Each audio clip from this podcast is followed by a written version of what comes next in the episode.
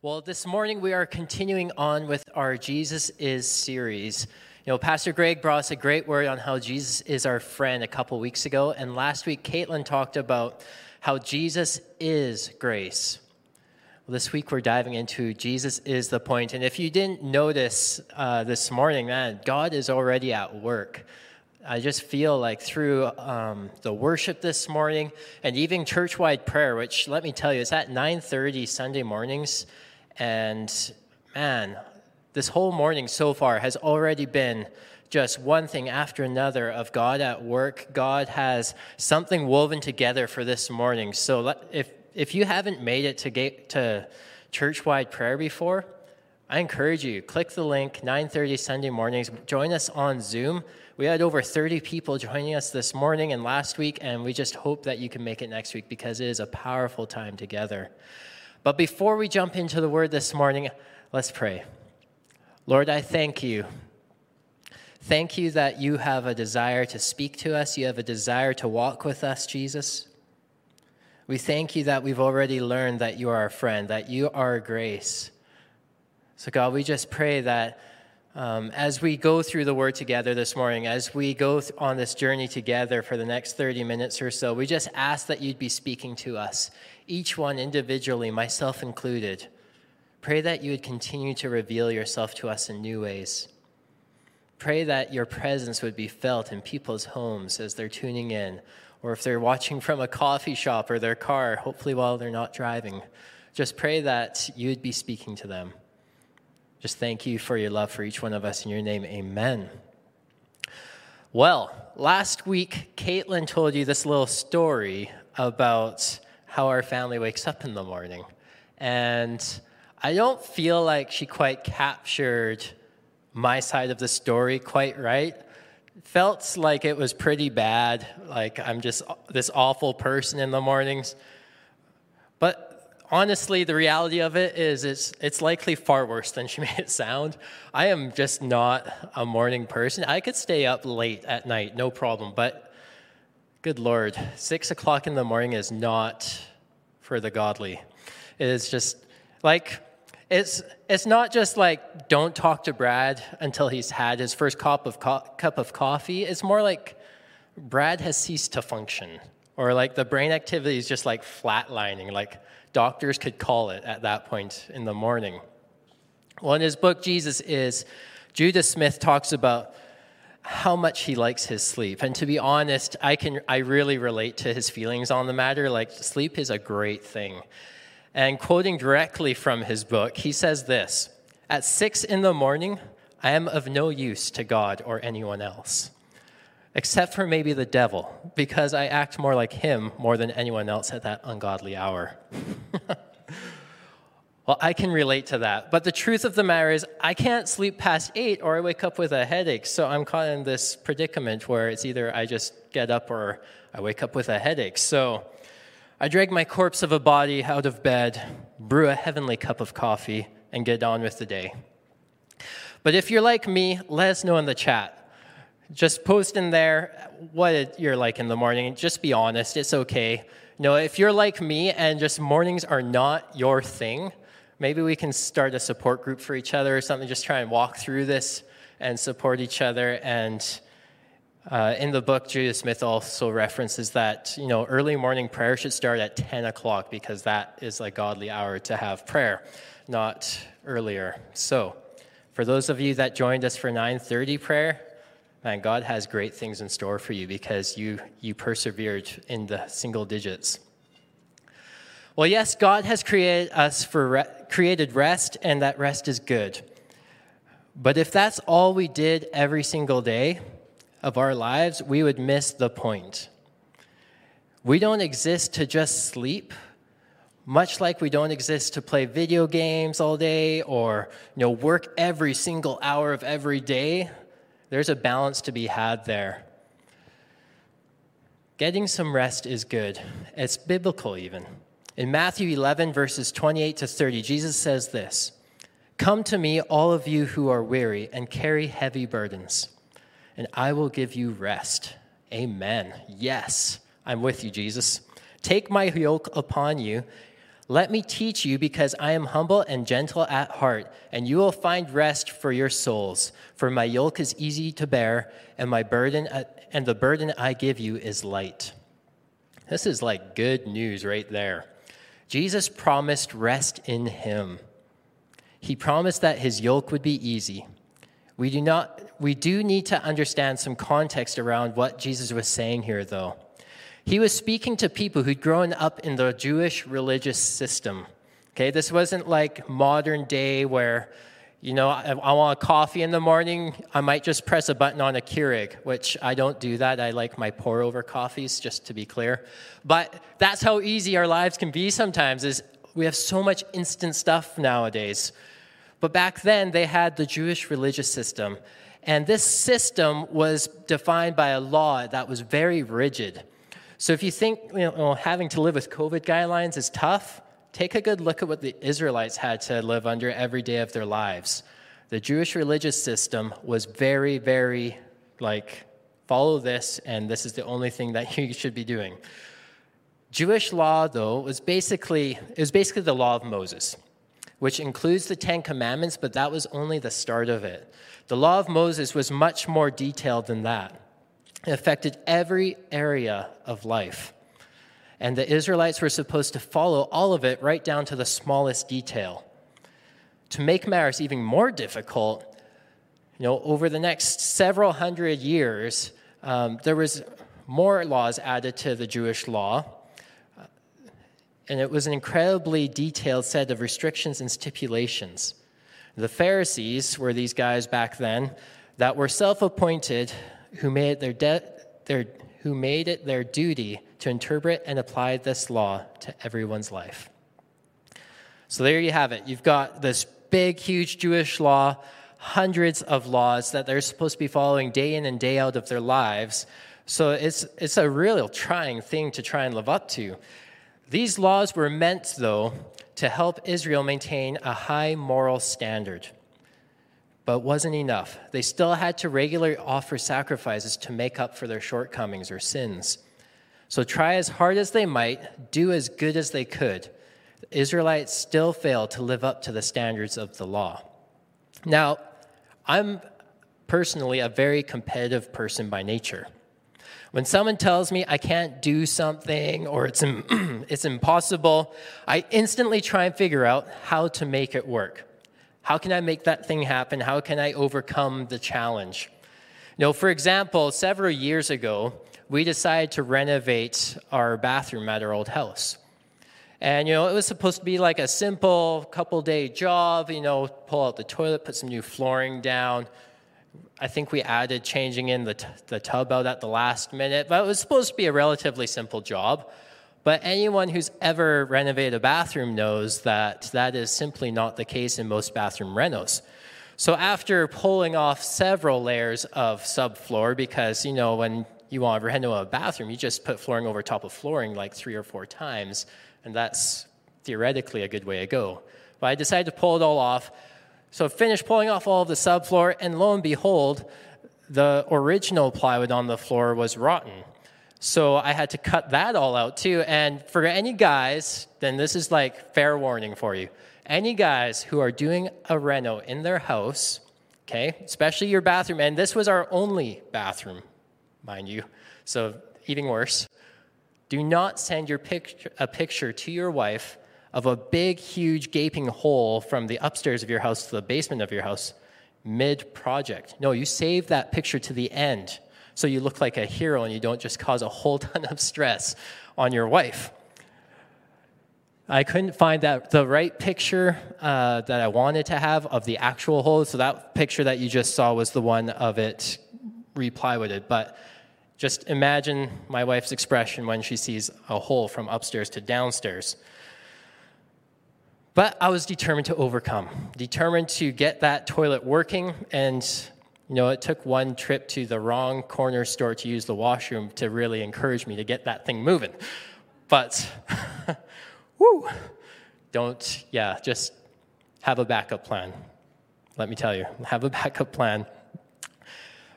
But we overcame, got that toilet up and working within a couple days, and, you know, we persevered. We got through it. But even in little things, I can be really determined to win. Like take playing foosball against my kids, for example. I love foosball, really enjoy playing it. I played it with my dad all the time when I was a kid too. But you'd think, you know, me being a dad, I'd be nice, let my kids win once in a while. No, no. You have entered the battlegrounds of foosball which is an all out war with tiny little plastic men attached to poles, smacking a ball back and forth on the table with a hope to overcoming the enemy for the almighty goal. That's how foosball is in my brain. There is no mercy, and I will crush my kids until the day they can crush me. And that is the reality of it. Corbin, however, is getting quite good at foosball, so I really have to stay on my A game to keep ahead of him. So, for me personally, with that kind of a drive to win, to overcome, um, to when I have a challenge to like, I have to nail that thing, that's like just my go to instinct. For me, if I had to live under Jewish law every day of my life to the T, knowing that I was going to fail every single time at some point or another, it wouldn't leave much room for hope. That would be exhausting, burdensome, even. Then Jesus says, Come to me, and I will give you rest. This is what Jesus was talking about was relief from this big burdensome thing that they've been trying to carry, trying to do in their own strength that they couldn't deal with. Oh, that would be nice to just sleep. Sleep in. To not wake up at an ungodly hour to wake up without an alarm or an elbow to the ribs, as Caitlin was saying last week. If you missed her message, you can check it out on our website under the servants tab. It was a good message. Pastor Greg's was awesome too. It's on there as well. Um, but yeah, if you don't understand what I'm talking about with the elbow to the ribs, listen to hers and you will. uh, just hope you don't have to experience that. Anyways, Jesus was saying that he was the ultimate source of rest. For the Israelites, this really clicked. They were desperate for something different, desperate for a relief, desperate to get out of the routine and the ruts that they were stuck in for centuries. But this was not the first time that Jesus talked about how burdensome the law was.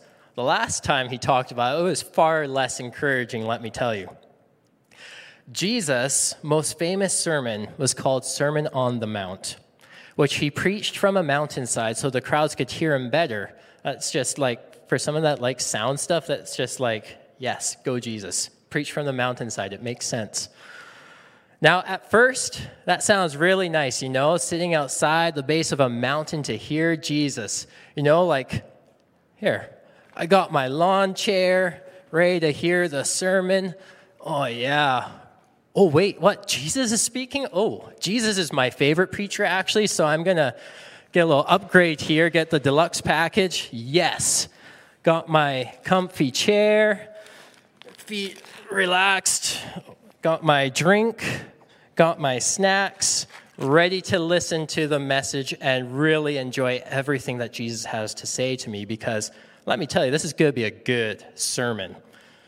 Now, this is a little bit of confession time if you have a go to snack that you eat during church, especially during church online because you're at your homes and the kitchen is there and it's an obvious temptation, just post it in the chat, whatever it is. If you've got a go to snack, just go for it. You know, when we're in church here, I mean, the animal crackers in kids' church were always the temptation.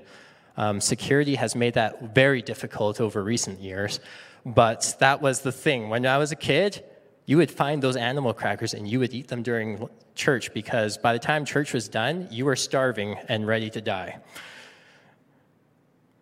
Right, back to Jesus' story on the Mount. So, back to the story, the crowds were looking for that feel good sermon from Jesus.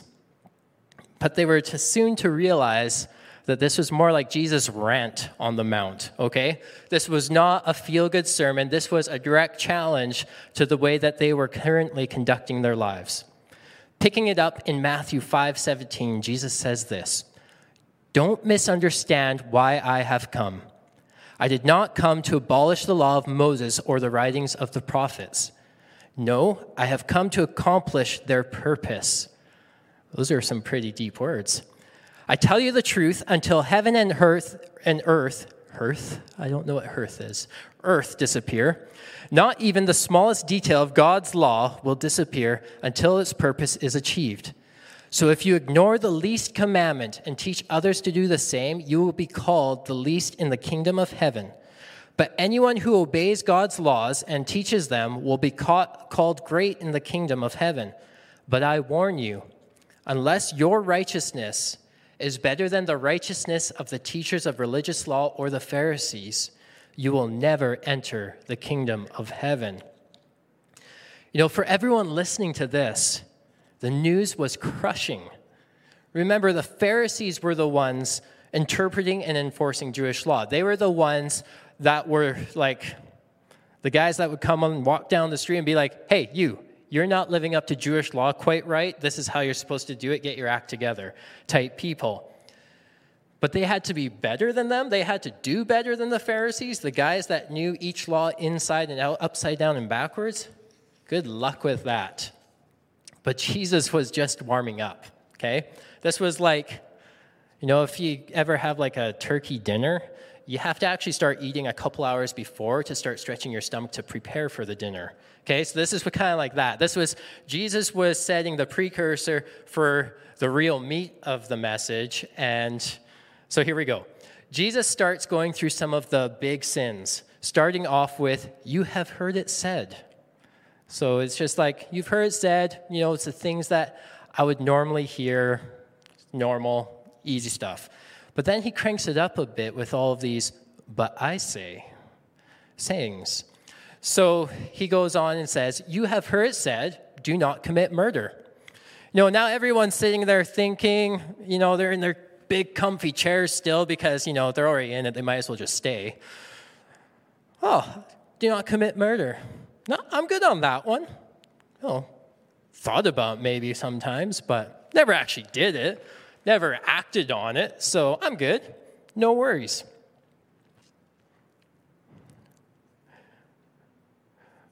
But then he hits them with the but I say.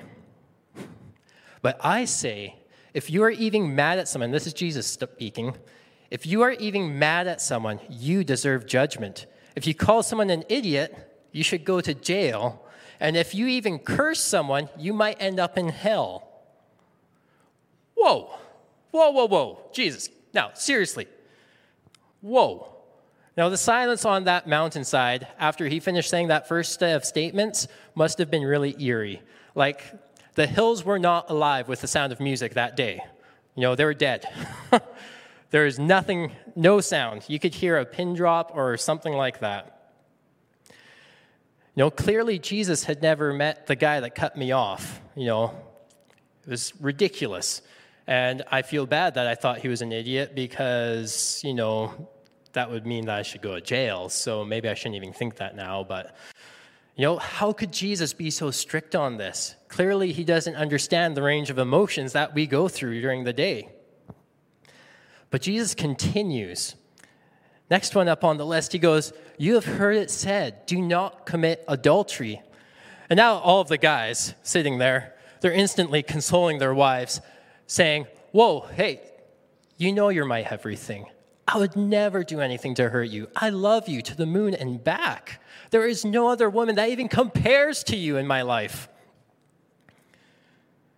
But then once again, Jesus says, But I say, and all of the guys get nervous.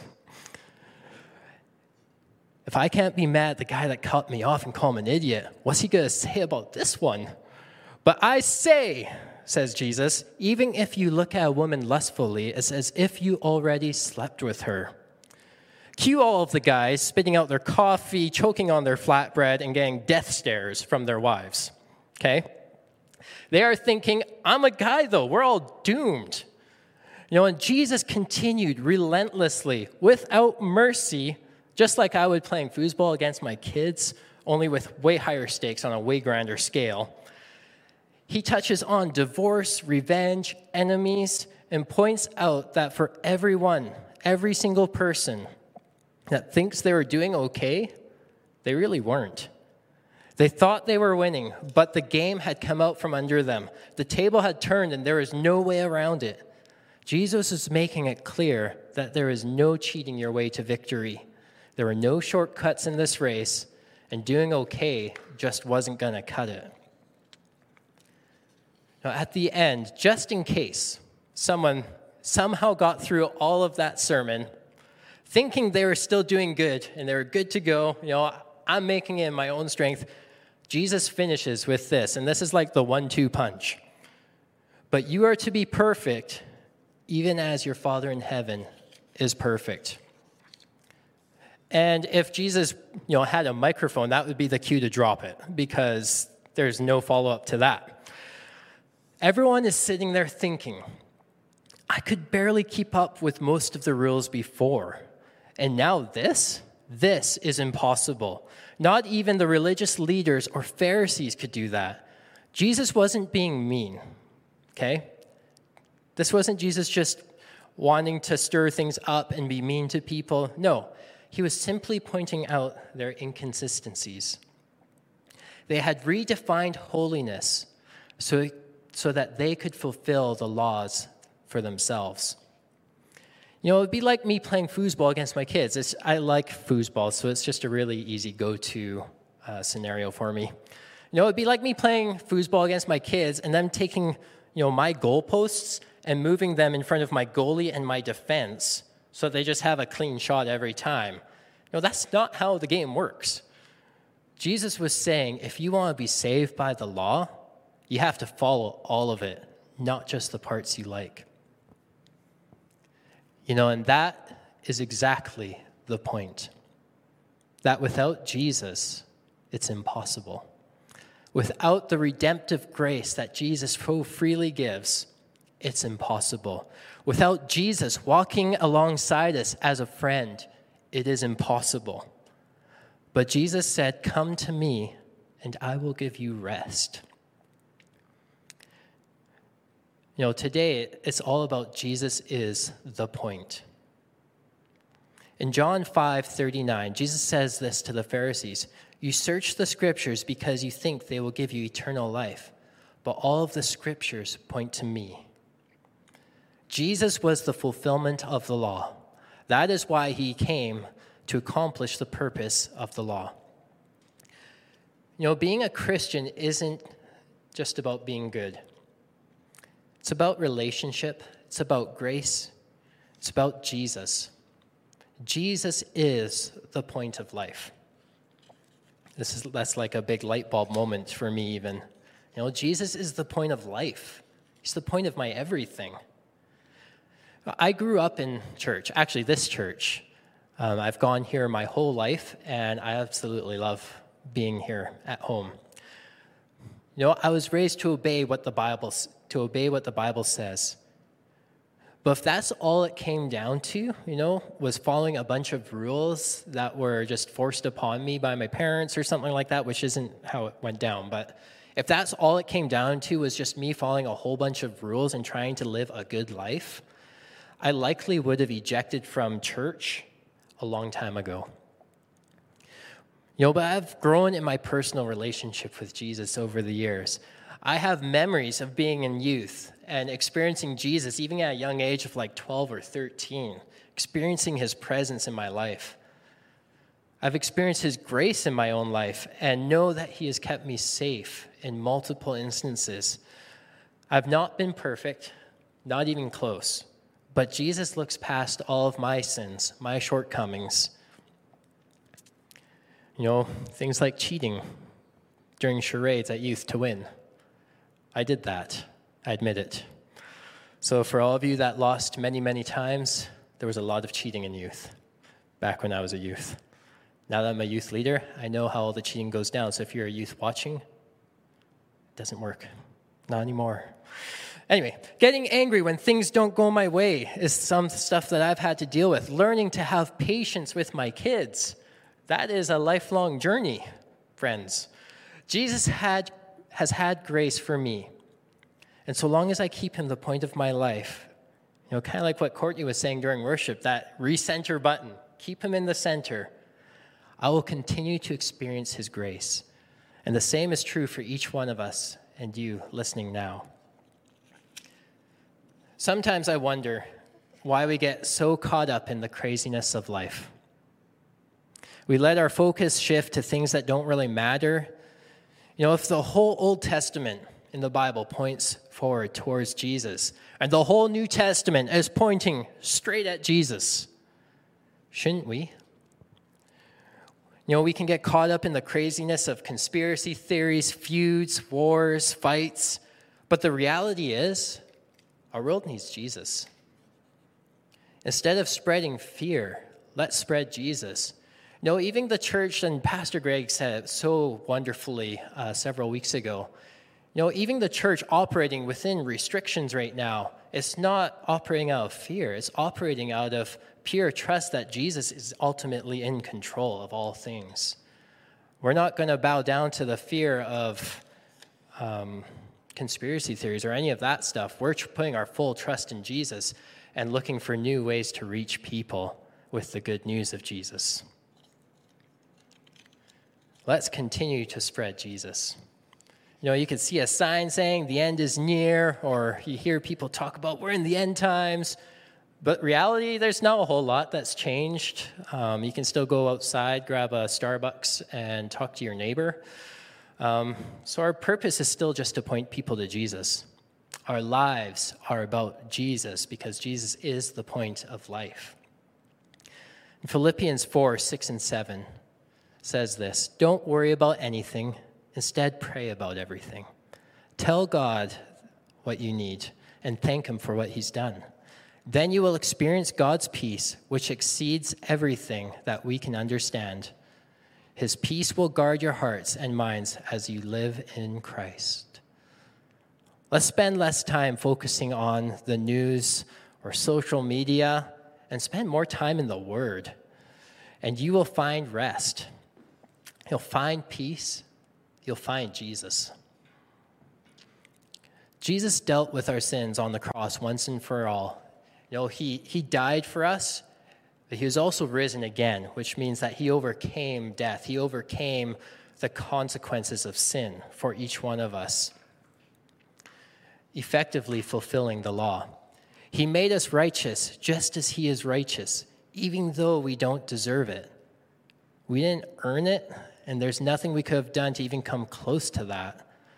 You know, even when we mess up, we are still righteous because he has covered our sins of past, present, and future. Romans 10:9 says this: If you confess with your mouth that Jesus is Lord and believe in your heart that God raised him from the dead, you will be saved. Now, as I come to a close, I want to extend an invitation. This invitation is to follow Jesus to put Him at the center of your life, to recognize that He is the point of my life, to accept His free gift. Now, if you're doing with me this with me for the first time, I encourage you click the button on your screen that says I commit my life to Jesus and fill out the simple form because we want to walk with you in your journey and help you along the way. So repeat this prayer with me from wherever you're at which is just us talking to Jesus. That's what prayer is. It's just us having a conversation with Jesus. So repeat this after me Jesus, I thank you. I thank you that you laid it all out for me. I thank you that you fulfilled the law. Thank you that made, you've made it possible for me to be righteous, for me to to have eternal life in you. So, Lord, I, I confess you as Savior. I confess that you are Lord. I thank you that you had the power to come back from the dead and to overcome the effects of sin, not only for the people that were alive at that time, but for me as well. So, God, I, I commit my life to following you. I surrender to you put you at the center of my life. In Jesus' name, amen. If you did that for the first time today, and there is a celebration happening, not only in heaven, but in homes all around the province, celebrating this good news of Jesus that has found its way to you this morning. So I just want to leave you guys with this one last final thought. Jesus is the point. You know, if you get lost, if you get off track somewhere along the way, just like Courtney so wonderfully said during worship, hit that recenter button. Put Jesus back in the center. Focus your attention on Jesus. And he's going to he's going to light the way for us. Thanks church. Have a blessed week.